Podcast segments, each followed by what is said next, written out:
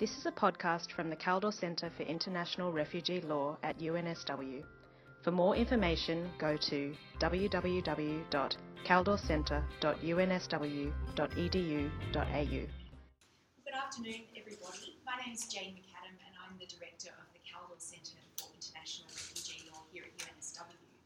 And it's my very great pleasure to be able to welcome David Lubell to talk to us today.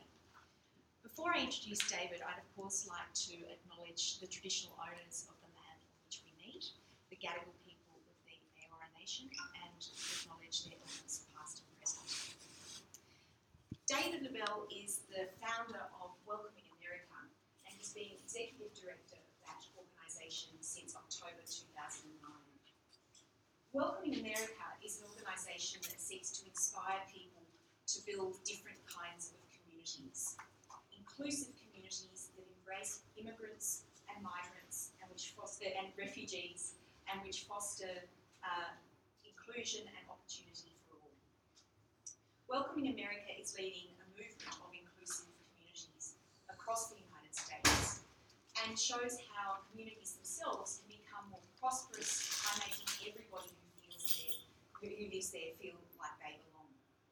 It connects a broad network of non-profit organisations local governments so that together they can support people to develop plans, programs and policies that transform communities into vibrant places where people respect each other and where everybody's talents can be valued and cultivated.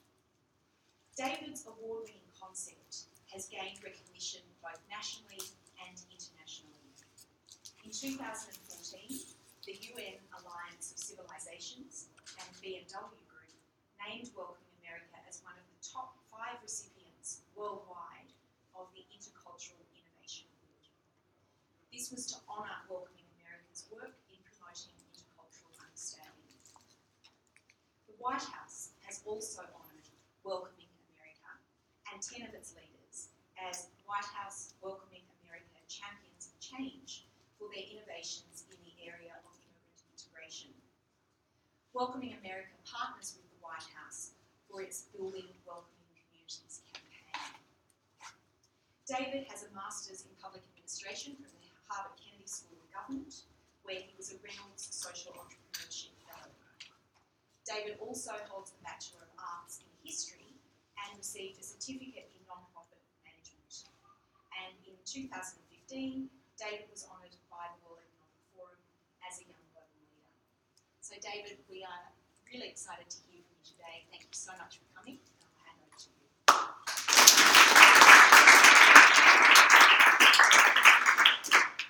Thank you so much, everyone, for coming. And Jane, thank you. Jane is also a young global leader uh, for the World Economic Forum, that's where we met. We met uh, just a few months ago uh, in, in Davos, actually. Um, and we talked about me coming to Australia, and now here, here I am. So um, thank you for welcoming me. Um, I also want to thank um, the, Kaldor Center in general, including Francis, uh, who, makes all this, uh, make it, makes it all happen. Um, I also want to thank the, the Kaldors who are here. Um, so thank you to, you for supporting this. Um, and I have two special guests. So uh, later on, the, uh, I I will introduce them later on. But they're just going to um, try to give a little bit of the, a little bit more of the Australian context um, for, for this. But I will also give Australian context. So um, the organization, as Jane talked about, that I work for is the is Welcoming America. Um, and Jane already described what, uh, basically what we do. What, what that means, though, um, we, we like to, to, to be aspirational and talk about what we like to see in communities, which is inclusive places where everybody feels like they belong and are reaching their full potential. Um, but, but also, a, a welcoming community to us is, um, is not just a place that, um, that likes immigrants, although that's part of it, or refugees, or asylees, or there's lots of definitions that um, I've heard since I got here. Um, but it's about a culture of welcome, um, and it's also about uh, welcoming institutions. Um, and so I'll talk more about that, but just, just so you know, um, we work in about 100 plus communities in the United States, helping them, helping them do that. And I was asked to come to uh, Australia by the, um, by the uh, Scanlon Foundation, uh, who's starting a project uh, called Welcoming Cities in Australia, um, which is based a lot on the work that we do in the United States. Um, and that they're working with an organization called Welcome to Australia to help make that happen. Um, so that's, uh, that's just a little bit of background. Um, one thing I said, we, I, uh, we had a symposium in Melbourne uh, a little while back, and one thing I said at the symposium um, was that uh, it's important for us coming from another country here to say that we're not here, and we have a model that we've developed um, for uh, immigrant and refugee integration in communities, but it was developed by you know, trial and error, and, and it's not that everything's relevant or that we know everything, but we do have some ideas and lessons that we can share. Um, and a lot of the people that, uh, you know, I've been on, on this trip, I've been to uh, Melbourne and Sydney and Brisbane and seen the kind of work that they do around integrating refugees locally. I've even been to Bendigo and Shepparton and Hume. I've been all over. The, the, the, uh, um, the folks at Scanlon uh, definitely took me for a spin around around each part of this beautiful country. Um, but, but yeah, the, that's all to say that there's a lot of amazing work happening on the local level um, around uh, immigrant and refugee or migrant and refugee integration here. And so I look forward to sharing a lot of the lessons that we're doing uh, with our groups in the United States. Um, so now I'm going to tell you a story. Um, everybody likes stories. I like stories.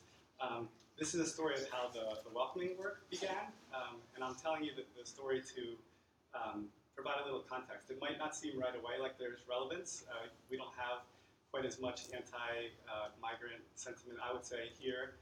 Um, and of course, everybody's asking me about Donald Trump, so you can ask me about Donald Trump too, um, if you want later. Um, but but we were in a time actually of, of um, particular um, backlash against migrants in a, in a part of the country um, in the in the late 90s, early 2000s. So I was living in a place called uh, well Nashville. I bet most of you have heard of it, uh, country music capital. Music City, USA, um, and uh, Nashville in the uh, in the late 90s had a large influx of migrants from uh, economic migrants from largely from Mexico and Latin America, um, but also a, a, large number of refugees, refugees from uh, northern Iraq, uh, Kurdish refugees, and from Somalia and Sudan and all over the world. Um, and so there, it was very rapid uh, change. Um, and there was a backlash, uh, unfortunately, that took place uh, in, in, the early 2000s. Um, September 11th uh, did not help with that backlash. There were other incidents that took place, small incidents um, that, that kind of raised fear even more. There was a, there was a drunk driving accident where a, a, a Mexican, um, Mexican migrant um, killed a couple in a drunk driving accident. That, that sort of raised fear even more. Um, and uh, then an English-only referendum was introduced into the city council by some uh, politicians who were starting to see that they could get some uh, traction with this. Uh, sort of um, saw that they could advance themselves politically by, by uh, sort of peddling fear, um, and so that referendum happened, referendum happened, and then a mosque was burnt down to the ground in a community right near Nashville, and this was all part of this um, growing anti-immigrant sentiment. And here's a uh, Nashville in, uh, in that during that period, uh, early to early to mid 2000s. Uh, the Nation is a magazine, and there's a picture of the mosque, horrible incident. Um, it was a hate crime, um, but Nashville was named the epicenter of the anti-immigrant movement in the United States, and, and uh, by this magazine, by the by the, the Nation. And I was living there. I was running an organization called the Tennessee Immigrant Rights Coalition, and I kind of agreed with them. it was not it was not so good. Um, but the, the, there's a there's a happy ending. I'm happy to say. And so I, um, during this time, uh, made a realization, um, and the realization was that my organization and other organizations in in uh, Nashville uh, were not like sort of we weren't addressing the root cause of some of the problems, of some of the backlash. So we were, um, if you think of uh, migrants as seeds being put, or a refugee, immigrant, uh, anybody from somewhere else, a newcomer, into a garden, um, you know, we were pouring a lot of water on the seed. Um, so English classes, job training, uh, the things that you would do when you want to make sure you know someone's coming to your community to make sure they're successful, get them a house, or get them housing. Um, and, and so, but what we weren't doing was focusing on the soil. Um, the soil was pretty barren, and um, there was nobody uh, addressing that. So you, you, you, have to address, help. Uh, what we found is that you have to help um, newcomers adjust but you also have to help people who are already there adjust to the changes as well. Nobody was doing that. Um, and so that was that was a big problem. Um, and so we, de- we, we developed a, um, a, a method to try to change that. Um, and the method was um, pretty simple, but it was focused on the soil. It was a method that involved contact, uh, so bringing uh, immigrants, refugees uh, together with their neighbors. Uh, that, that reduced a lot of fear, and we you know, mobilized hundreds of volunteers across Nashville um, to do that. Um, and you know, you, when people started to have these conversations in communities, you could see the fear kind of turn off in their in their eyes and like a more of a happy light come on um, when they saw, oh, this person actually shares my values, and it's not like what I was hearing on the news. This is person who's you know wants the best for their community like I do. Um, and so that was that was important. Um, and doing that at, at, scale, even though it was in church basements and community centers, we did it everywhere um, because we had to. Um, and then the next part was around uh, communication. Um, so I, I, we don't have. i have I've opted for having light to, so we can see each other versus like being able to see every single detail of the slide. Um, so sorry if we can't see it that well, but that's that's a group that was together uh, in you know one of the community conversations that was taking place. Another piece that we developed was, um, you can turn it off for now if you'd like. Um, we'll turn it back on later. Um, just for these. Um, so this is, uh, this is just a community conversation taking place. Um, we also develop messages um, because a lot of, in, in, Nashville, and this happens in a lot of places, it, it's not natural. Uh, people who come, the 99.9% of the, the newcomer community that's trying to make a better life for themselves, for their family, and for their new communities, they're not telling their story to the rest of the community. They're just living their lives.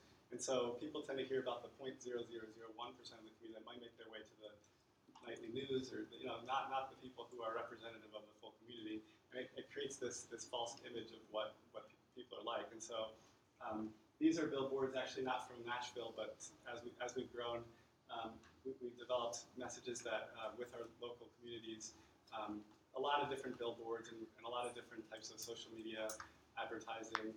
Um, and we work with the local media too. Every possible way that you can, you can get these positive messages out, we use. Um, these are just some examples. Um, and so, uh, um, I'm getting ahead of myself, sorry, I don't want to give away the ending. Um, so anyway, in, in Nashville, after a lot of work and a lot of effort, we did change the climate. We did change the soil. basically, uh, we, we, knew that we were making a lot of progress because um, in, in, 2009, there was a vote on that English-only referendum that I talked about, making would have made Nashville, you know, only English for government services. It's, it's, it's a bad, I mean, symbolically, everything else would have been bad for, for Nashville. But Nashville said, no, we're, we're a welcoming city, and, and um, they, they voted, the, the people of Nashville voted uh, overwhelmingly against the referendum and for being a welcoming city. And so we knew that the work we were doing was having traction, was making a difference. Um, and so we kept moving forward um, and we kept trying to uh, push the envelope. And this is when this is where it gets even more relevant for Australia, in my opinion. What, what, what we what we realized um, was that we could we could expand our definition of welcoming. We could expand it to mean not just that we created a more welcoming culture, but how can we create again? I mentioned this at the beginning, but how can we create institutions um, that were welcoming? Um, and so, you know, if you think of uh, an immigrant or a refugee coming to Nashville, we thought about everything. You know, like if you're a business, if you if you're entrepreneurial by nature, but it's really hard to start a business in Nashville because of the linguistic barriers or because just of the red tape in general. Um, that's that's lost opportunity for all of Nashville. And so we worked to create a plan. And this is what often doesn't happen in local communities. Um, often local communities will plan for recycling or plan for um, you know, biking, but, but, but planning for people is less common. Um, and so Nashville started to plan for people and think about, okay, if someone's arriving, how do we reduce all the barriers? And it wasn't just the city, we had all the sectors. We had the business community, we had the religious community, the you know, labor, everybody at the table to come up with a plan for how Nashville could become really the most welcoming city in the region.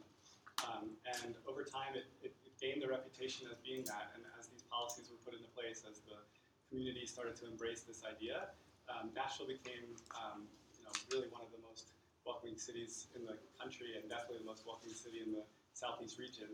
And this is where the second big uh, light bulb came off. The first big light bulb was the seed in the soil thing that I talked about before.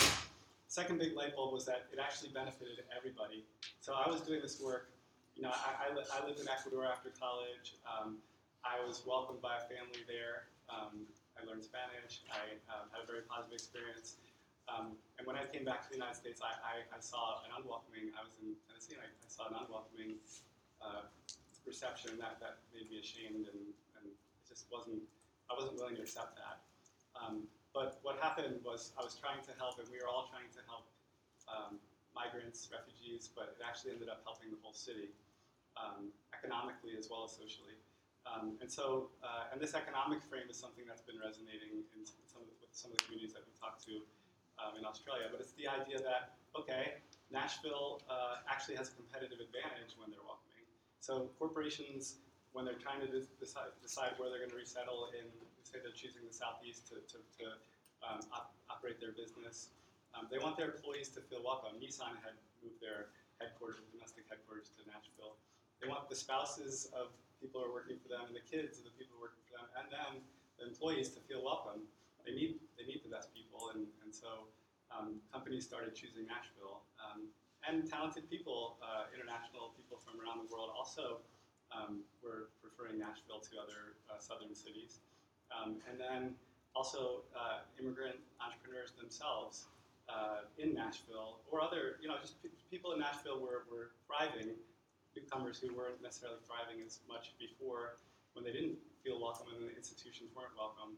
And so uh, today, uh, small businesses uh, in Nashville, 30% of small businesses are owned by uh, immigrants and refugees, um, which is a huge growth from what it was before. Um, and Nashville, from in 2013, Nashville had the fastest job growth of any city in the country. Um, and ever since, it's been, um, you know, ever since then, it's been in the top five, six, or seven cities in the country for job growth. Um, so there's something there, and, and we've done, uh, you know, polling of the business community in Nashville, and they feel like this, the welcoming immigrants played an important role. They're not saying it's the only thing, but it played an important role in Nashville's economic renaissance, as well as its social renaissance, as well as being a more united city. It, it gained economically as well. Um, uh, that, that was when the English only failed. I got, got myself. So this is um, just just some surveying we did of the business community and other uh, leaders in Nashville. Um, so um, this is over 80% believe immigrants will help Nashville reach a more global audience. That's another side effect of being welcoming. If you have diversity in, in your community from around the world and they feel welcome, they're more likely to help you make business connections in the, in the countries where they're from. And Nashville's really seen that help its um, international trade. Um, and so, and yeah, innovation, productivity. uh, I talked about entrepreneurship. Um, and then this is the, we saw the headline from that other magazine before. This is a better headline. Um, this is, uh, you know, this is the news story of Nashville um, as being a, as being a model for the country. Um, and, and we turned it around using these these methods. And uh, one other sign that things were going well, President Obama um, came to Nashville to make a speech uh, about it being a model of, of uh, integration for the country. Um, and he flew me on his airplane, um, Air Force One, to, to, to go. We, we went together. Um, truly, it's, some people don't believe me, but it's true.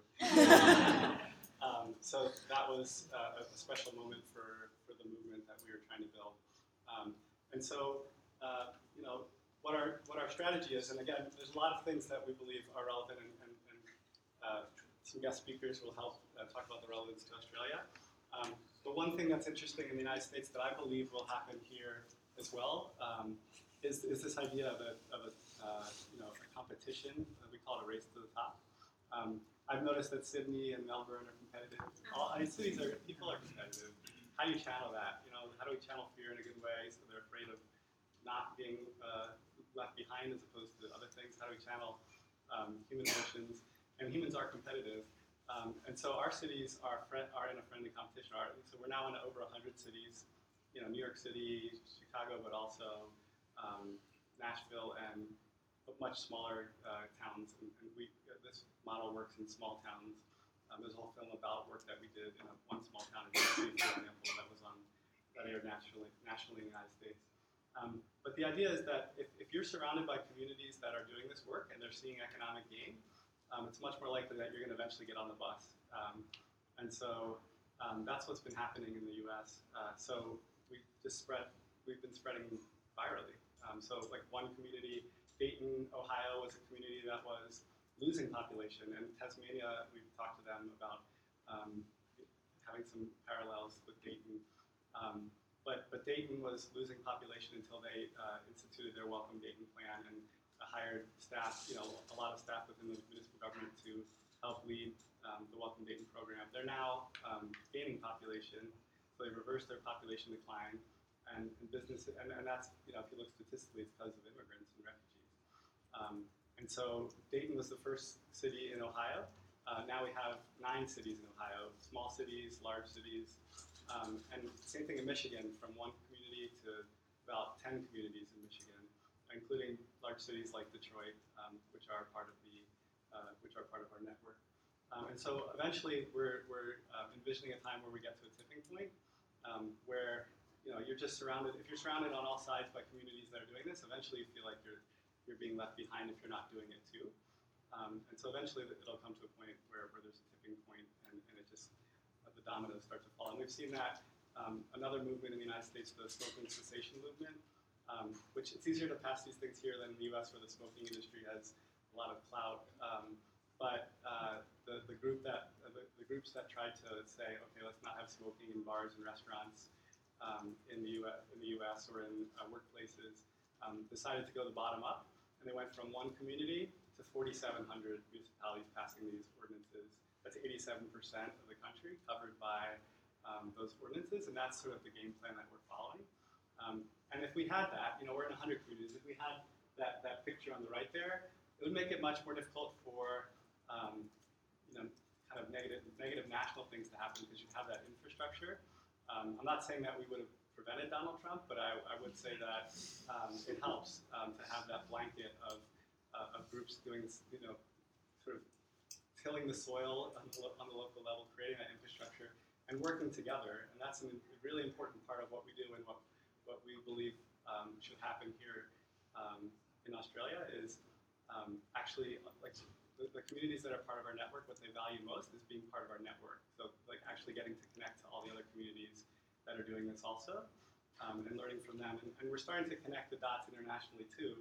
Um, so we're starting uh, from here tonight. Actually, I'm flying to Berlin. Um, Germany is also very interested in our model, and the German government is paying for an exchange program between our cities, several of our cities, and several of their cities. Um, so that we can learn, because there's a lot of great practices in Germany, so we'll, it'll be a two-way learning. Um, and the Welcome to Australia group that's uh, hosting Welcome to the, the Welcoming Cities here is actually coming to our conference um, in uh, late, late April in, in Atlanta. Um, and they'll be joined by German cities, they'll be joined by Canadian cities. So it's, it's, a, it's how do you connect everybody to learn how to do this well, um, not, not saying like I know how to do it best or you know how to do it best. Um, but, but it's a powerful network, um, and it's a powerful force for, for change. Um, so I believe that's it. Yeah, there's, uh, there's a website um, you can look at. Um, so I, I, did want uh, two guest speakers to give uh, very short remarks so we can have that context, and then we'll just open it up to questions or uh, you know conversation or however it goes. Um, so I'd like to start with Khan um, Pagonis. Um, did I pronounce that right, Khan? Yeah. Awesome. I love. Um, so uh, Khan has a long uh, experience and history working on these issues, um, but also working in local government. And he's now um, a formal consultant and on the governing body of the uh, of the Welcoming Cities Initiative. And so Khan's just going to really quickly um, just give a little teeny perspective about it um, from you know from, from the local uh, local mind. So. I'll undertake a minute or so.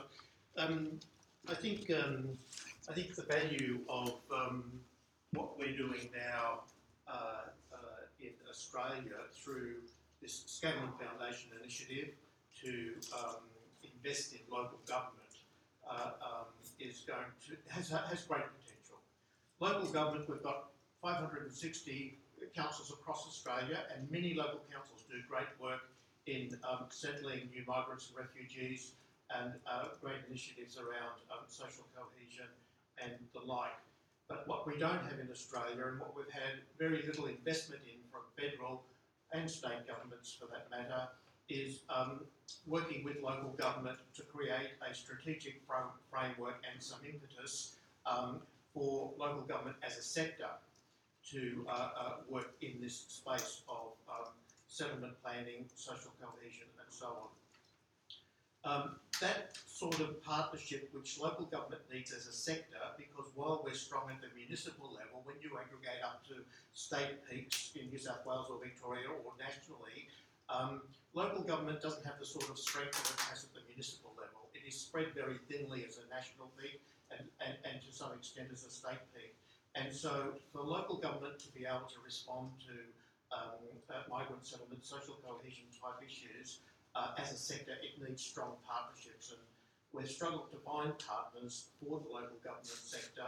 And uh, this investment by the Scanlon Foundation in the Welcoming Cities model um, is the first time, in, to my knowledge, that we've had a significant investment in local government as a sector. And um, what what we're doing, uh, working in, in, in consultation with David's Welcoming America Group, which we're loosely modelling the Australian Welcoming Cities um, model on, is, um, uh, is has the potential to allow local government uh, as a sector to um, be a player uh, and respond more systemically, more consistently uh, to uh, issues arising around uh, settlement planning, social cohesion, and the like. So, um, um, I suppose uh, uh, uh, uh, what I see as the value in all of this uh, is um, uh, the, the potential for local government to develop a more systemic sectoral response uh, to the sorts of issues we've all been involved in. I think that's all I want to say. Thank you. Appreciate that. Um, and one more special guest, all for the same time, um, is Dr. Sev, uh, Sev Ozdowski, um, who is the is a professor at the University of Sydney, the director of the um, University of Western Sydney um, Australian Human Rights. Wait, uh, Oh, oh, oh. here it says here it says director of University of Western Sydney. That's pretty cool. Yeah. Right, yeah. Um, and, also, and also the president of the Australian Council for uh, Human Rights Education. Um, so, so thank Yeah, you. thank you very much. It's quite much to do with refugees when I was Human Rights Commissioner and wrote the report on children in immigration detention. But in terms of settlement, there are a number of models around the world. Looking in Australia, we basically have a federal, federal model, central model, which links very well to the communities, and you are part of it, uh, but it doesn't involve very much local government. I've just been in Europe uh, addressing a major conference on refugees and multiculturalism and uh, uh, listened to a very interesting paper about Poland, where basically all settlement local government. And they are getting quite a number of people coming from Ukraine, but also quite a number of ex-Poles who were in 19th century because of various revolutions and insurrections sent to Siberia, coming back now without Polish language. And local communities are working in terms of provision them with accommodation, initial settlement, work, access to community, and the model works very well. But in terms of Australia, I worked in South Australia for five years where I was in charge of development of regional settlement program. We managed special deal from federal government where we could select our migrants for South Australia. It worked okay. They were given jobs, they were given accommodation. The issue is that after a short time, vast majority of them was leaving for bigger cities, either for better employment or opportunities, or simply they had families or communities in Sydney and Melbourne, and they ran away from Adelaide or from other cities of South Australia. So in a way, challenge to your program, at least in Australia context, is how you anchor people so they will become a permanent fixture of local economy and local community. That's about it. Thank you. So now, uh, want to open up to questions, but also to if you have experience of how this is happening on the local level here, we're happy to have uh, comments or questions. So I just want to open it up. Somebody the first one now, right? Common Cincinnati, twenty-three years. Could you introduce who you are? Oh. I'm sorry, I'm Margie Peters. Um, I used to work in Washington for twenty-three years, and I'm kind of retired here. And I'm, um, volunteering for the Asylum Seekers, sorry, I'm losing my voice, the Asylum Seeker Center.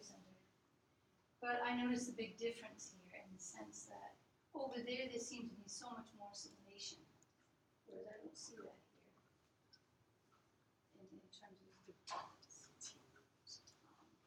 So I feel that there is a need on the local level to Yeah. really get involved. It's interesting, um, I, I, I, there's definitely, the phenomenon happens around, around the world, it certainly happens in the United States too. Um, but the people in Melbourne were saying how, when I got to Sydney, it might be a little more ethnically kind of like, uh, uh, segregated is a loaded word, but you know what I mean. Um, and I have, I have seen. I've noticed the difference even between Melbourne and Sydney in that way, but it depends in the US too. Um, but yeah, it's, it's, it's something that, uh, communities where that's happening in the US have come to us. Um, and if you, if you create opportunities, um, you know, for connecting to the broader community and the opportunities that that bring, and it brings um, just the political capital of connecting to business leaders and other people outside of kind of the, the zone that you're in, it, tends to help people move out.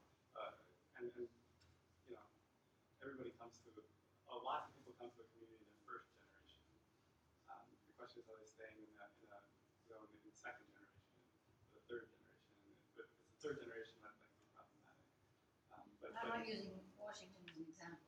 Yeah, yeah, no, a, yeah, yeah. that's a no-no, but I mean, having traveled around. it's- Um, thanks so much for that. Um, I just wanted to ask a question. I'm sorry, yes, Yeah, introduce myself. sorry. Uh, sorry. I'm Sarah. I go to the law school here. I'm also um, I work in refugee resettlement and advocacy, uh, both at a grassroots level and sort of at the top line as well.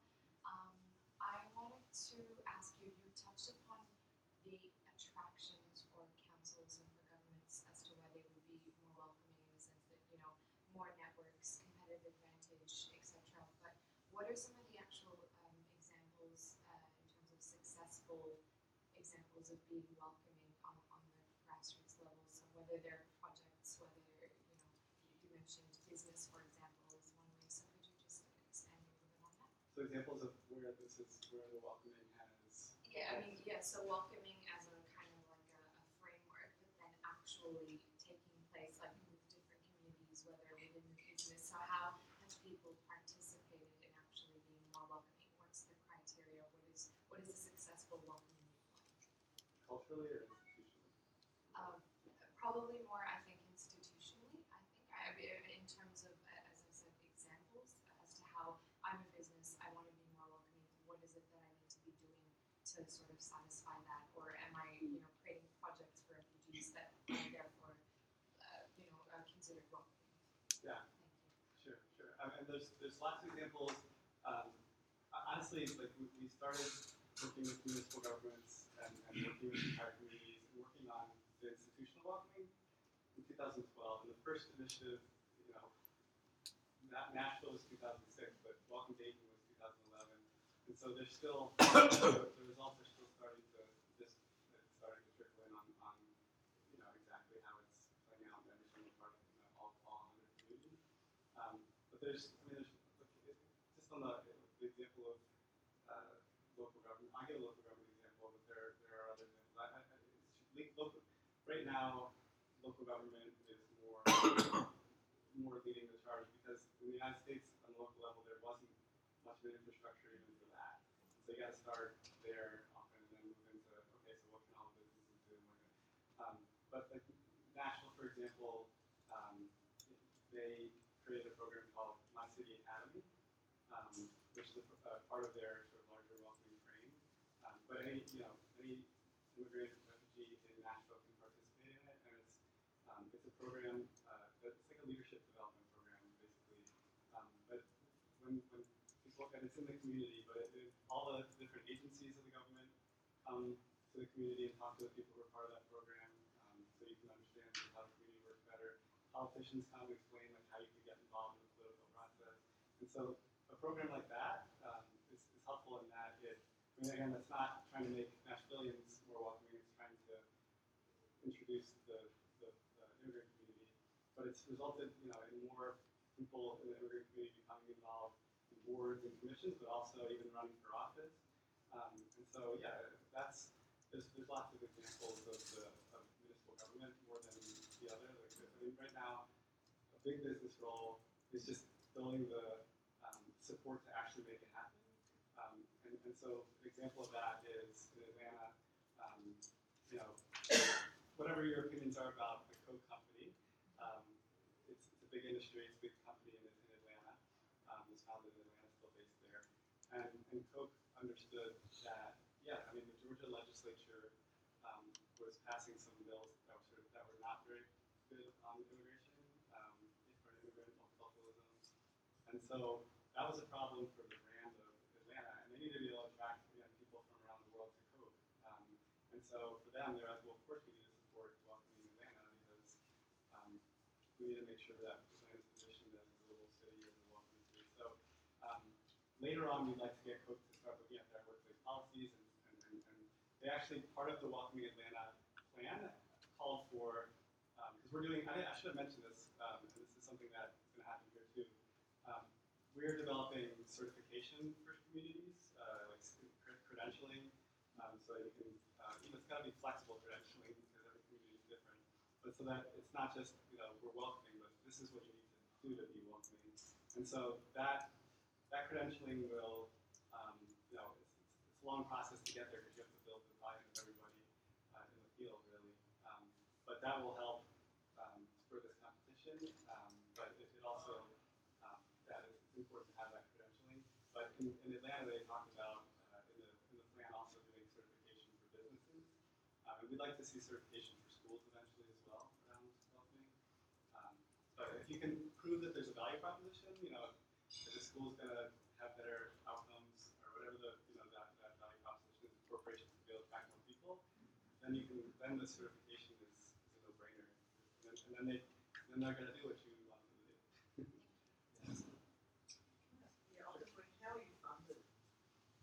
Um, we're funded primarily. Uh, there's a lot more um, foundations, uh, private foundations in the United States uh, than anywhere else in the world, and certainly than um, in Australia. And so, we, what we do, we get a lot of, our funding from private foundations, um, and, and with different sort of uh, desires. Like there's foundations that are interested in social cohesion, but others that are interested in just like uh, supporting innovations in cities or even social entrepreneurship under, you know.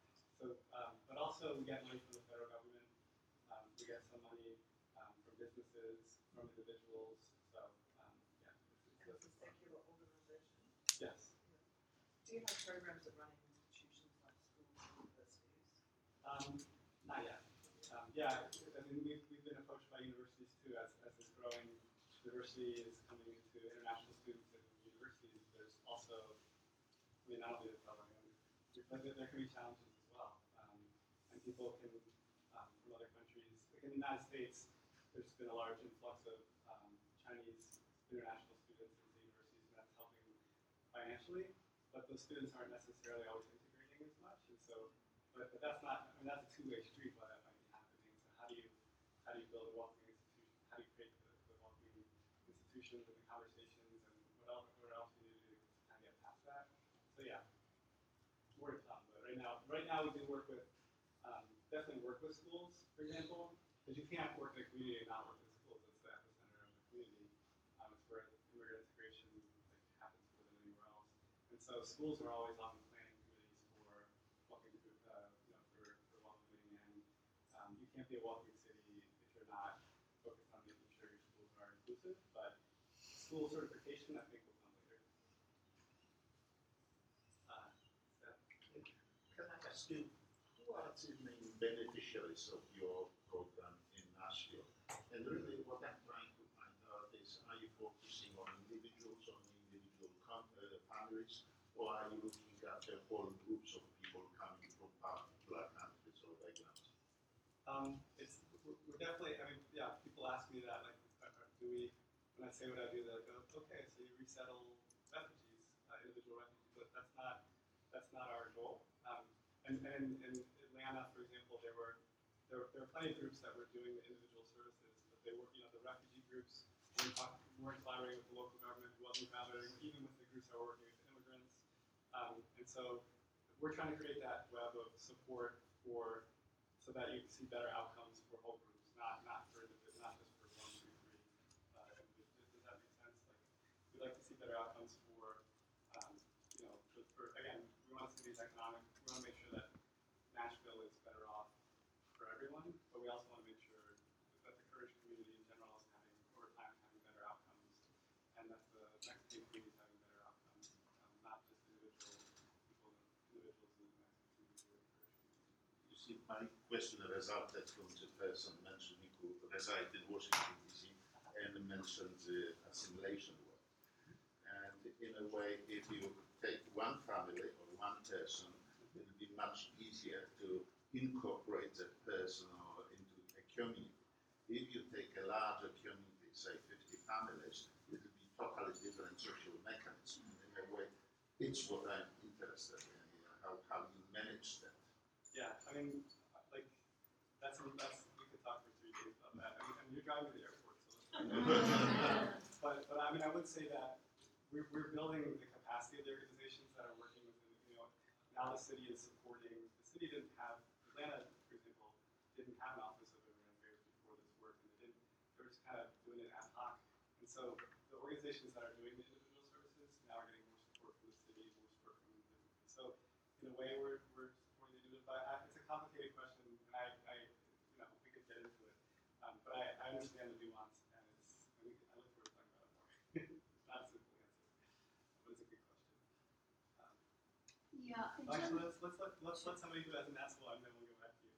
The, the initiatives or programs run in those um, particular cities or local governments, are they are they applying for funding to develop those projects, or is is it auspiced by welcoming welcoming welcoming organisation? Is it auspiced through you, or do they have the opportunity to apply? You're you're guiding them through that, and they get their funding, and therefore they can continue a service throughout So, so all the service organizations. particularly where you started from Nashville and currently is that how it's working?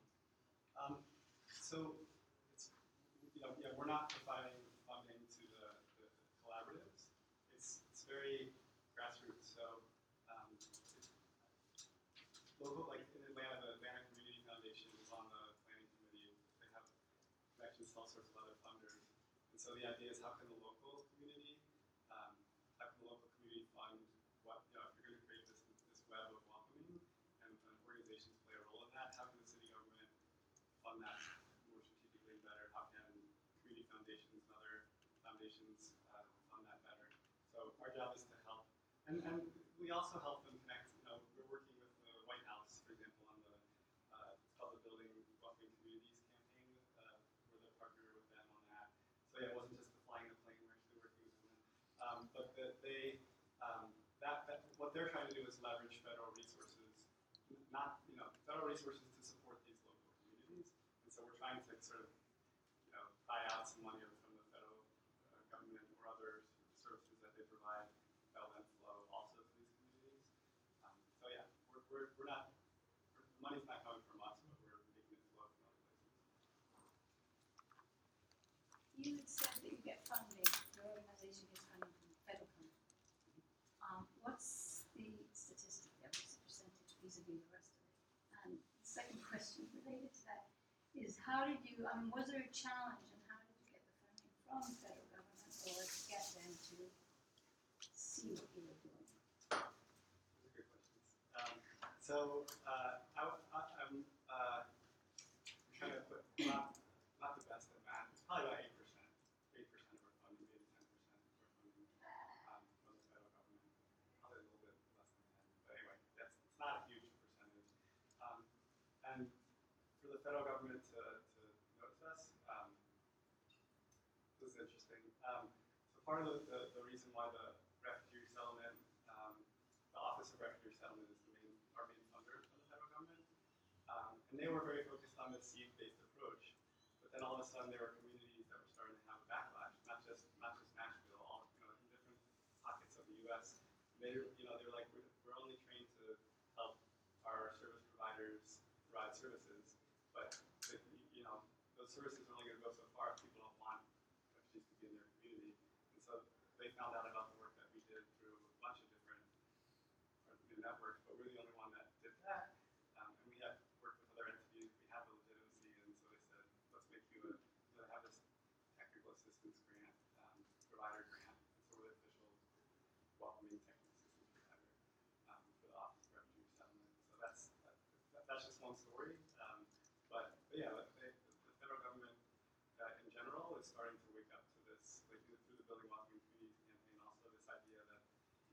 you need to focus on soil, you need to have full infrastructure, the economic development, all these things is just starting to click. Um, and was there another question too? Well, that was, you know, the challenge to get, to Ah, get recognised okay. by the federal government. Yeah, yeah, that was easy. Good country. Right. I'm wondering, you mentioned at the start when you were talking about Nashville, that politicians in the area began to see negative language as being politically profitable. I'm wondering how, was that an obstacle for your work, or did you tackle it head on, or how did you circumvent that? Sure. Um, and of course, it was an obstacle. so, um, yeah, I mean, the- I mean, at the time when all, when, all, when the things were going really south, uh, really badly, um, and, and politicians were starting to um, really move in, um, we realized that we, we, you know, if you think of a community as being on a welcoming spectrum, so there's a community that might be fearful, hostile, tolerant, and actively welcoming. And depending on where you're, and it's a simplification because obviously every community is not monolithic, but Nashville is on the far side of the hostile.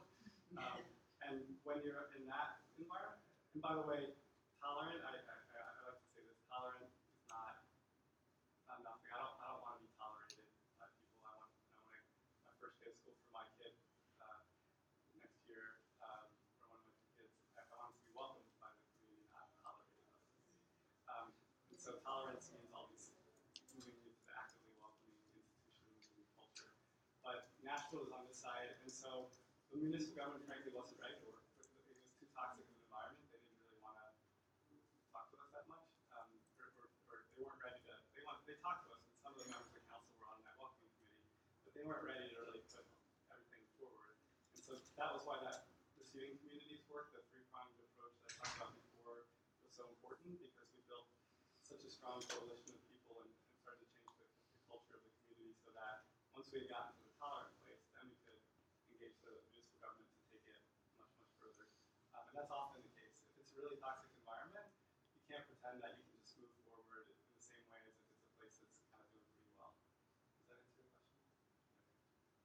Um, Yeah, on the language, so Sorry, I got you next. are you finding that as your communities grow and you get more and more instances where this is more and more successful, are you finding that negative language is changing to a much more positive end? And then if so, what kind do you think that will branch up as high as changing national policy in the way it's I do. talked about? I do. Um, yeah, and, a lot of uh, you know, groups that are. I mean, first of all, that slide that I showed of the tipping point, like if you had all those, if you, if you really were covering the entire nation and welcoming communities that were, um, that would that puts an infrastructure which is Thanks, helpful when bad things happen, but also it can move forward. Yeah, it can start to move forward a policy agenda. And a lot of our groups like are doing that on state level now. There's enough, like in Ohio and Michigan, there's enough groups on the local level, but that now they're they're moving a state policy agenda. And the governor of Michigan, who's Republican, is, is trying to position Michigan as the most welcoming state in the country and has all these programs. So it's it's filtering its way out. Um, but yeah, uh, as far as the narrative, the message piece, um, it's a, it's a, the, the idea that cities are competing with each other to be welcoming, like the underlying message there is that immigrants and refugees are an asset, um, and that cities are actually willing to compete for that asset. And that, that's a powerful message. It's very different than the sort of, again, I hate the, I'm not going to mention his who shall not be named. Um, but, but yeah, like that, that message is that, that, that foreigners are a threat and that they're a liability. Um, and so, a lot, yeah, as, as you start to work towards a national agenda, to be able to say, well, actually, in real communities, this isn't just theoretical. In real communities, you know, this community has gained this much. So look, it's a li it's, it's, it's an asset. This is this is this is good for our country. So it, it does help feed into a, a national narrative, and it has, especially in the Rust Belt, I would say where we have the largest concentration, has started to change the, the narrative of you know in general in that region. So, yeah. Um, Violet Miliotis, I'm from an Thank you for yeah. I've been I've been not remembering to mention it. Thank you. an organisation called Settlement Service International that uh, uh, settles refugees in South Wales. Um, sorry we came in a bit late, but um, my understanding from what you were saying, um, I had two or three questions around. Firstly, uh, are you going to be evaluating the program, or have you evaluated? Um, I ask that because uh, what we see, for example, in New South Wales more recently, and I think you know those in the room who um, understand, you know, the politics around refugee and asylum seekers in Australia, I guess as we see in Europe, is that it's a very political area. And um, once politicians at all levels of government are involved, uh, quite often the agenda can be skewed. And in, in New South Wales, we have leadership at the state level that is very engaged and very keen uh, uh, to um, to look at integration as a two-way thing. To actually saying, you know, we need to make some systemic changes. Um, and my, I guess my concern is Australia has a very vibrant civil society, a lot of NGOs, um, a lot of um, schools and uh, unions and, and faith organisations come together and play a very important role in welcoming. And they do that every day in many different ways. And that quite often is not valued or not, what happens at the community level does not match the narrative, which is very negative. So how, how do you ensure that, um, you know, through local government that uh, the best interests of community and, um, and, and the best partnerships are coordinated and engaged? Because I think a lot of it has to do with good coordination Yeah. of things that are already happening and then building on those. Yeah, and agree. Um, I gotta remember to answer the evaluation part, but I'll start with this first part. Um, yeah, I, I mean, in, in general, civil society organizations really like this work, um, and don't, yeah, it, it, it adds value for them. And I, I gave the example of Atlanta where all these different groups were doing individual work, but they weren't working together. Um, and so this was not, and, and, and sometimes kind of messaging in ways that weren't helpful for each other. Um, but when the, the mayor said we're going to make this city the most welcoming city in the southeast, and you know, I, well, please come to the table and help us figure out how to do that. They, they felt empowered by that, and they were, and they, and they knew because they're already doing it. But it wasn't as, wasn't as coordinated, it wasn't um, connecting to these other institutions. So they, they valued it. In general, it's, I can't think of an example where groups haven't seen it as a value add, and it's bringing in more, it brings in more resources. It, it, it lifts up their stories of success. Um, so yeah, that's, and, and, and you know that has to be done um, with the work here too. Come into a new community, you don't say, we know how to do this, like do this. You, you bring people together and say, we know you know how to do this. You know, you've, you've been doing this. Um, Want to do it? Like you know, so can we create a plan together to do it even more unified, a more unified way? Um, around evaluation, um, I mean, certification and standards itself is a, is a form of evaluation. If you, if you create good enough standards, and, and the city has to get to a certain point to be certified, and, you. So that's one level of it. And one value about another value of the, the standards is um, right now we do evaluation of individual communities. Um, it's hard to evaluate the group as a whole because there's no standard that says what welcoming is. And so once people are kind of more on the same page about what it means, even though you know we have a framework, so it's not that they're on a totally different page, but it'll be easier to do a, a field-wide evaluation of the work. Um, but already, you know, we have plenty of individual instances, and all the communities we work in are, are you know, they, in order to get the support locally that they need, they have to do it. So they're developing, they're helping us develop it. Um, but it's be important, obviously, here as well.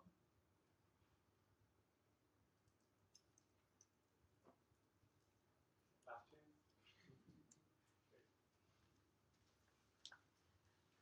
Well, look, David, thank you so much for such an engaging um, speech, but or not speech so much as interaction with the audience and, and the insights that you have shared with us.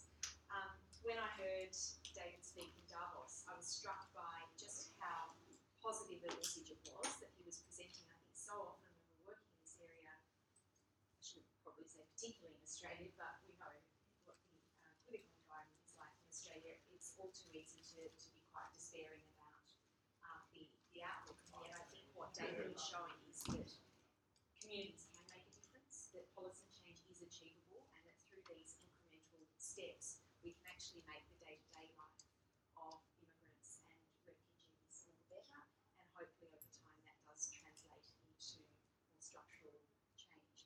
So David, thank you very, very much. Can I say one more thing? Um, which is that if you, if you want to um, connect to the welcoming uh, Australia work, um, should we should we have them contact UConn or the people at Uh, Yes, Yeah. people can contact me, and, and, but I think Arlene is probably Yeah, our, actually, there's a welcoming, um, there's a welcoming cities Australia website now.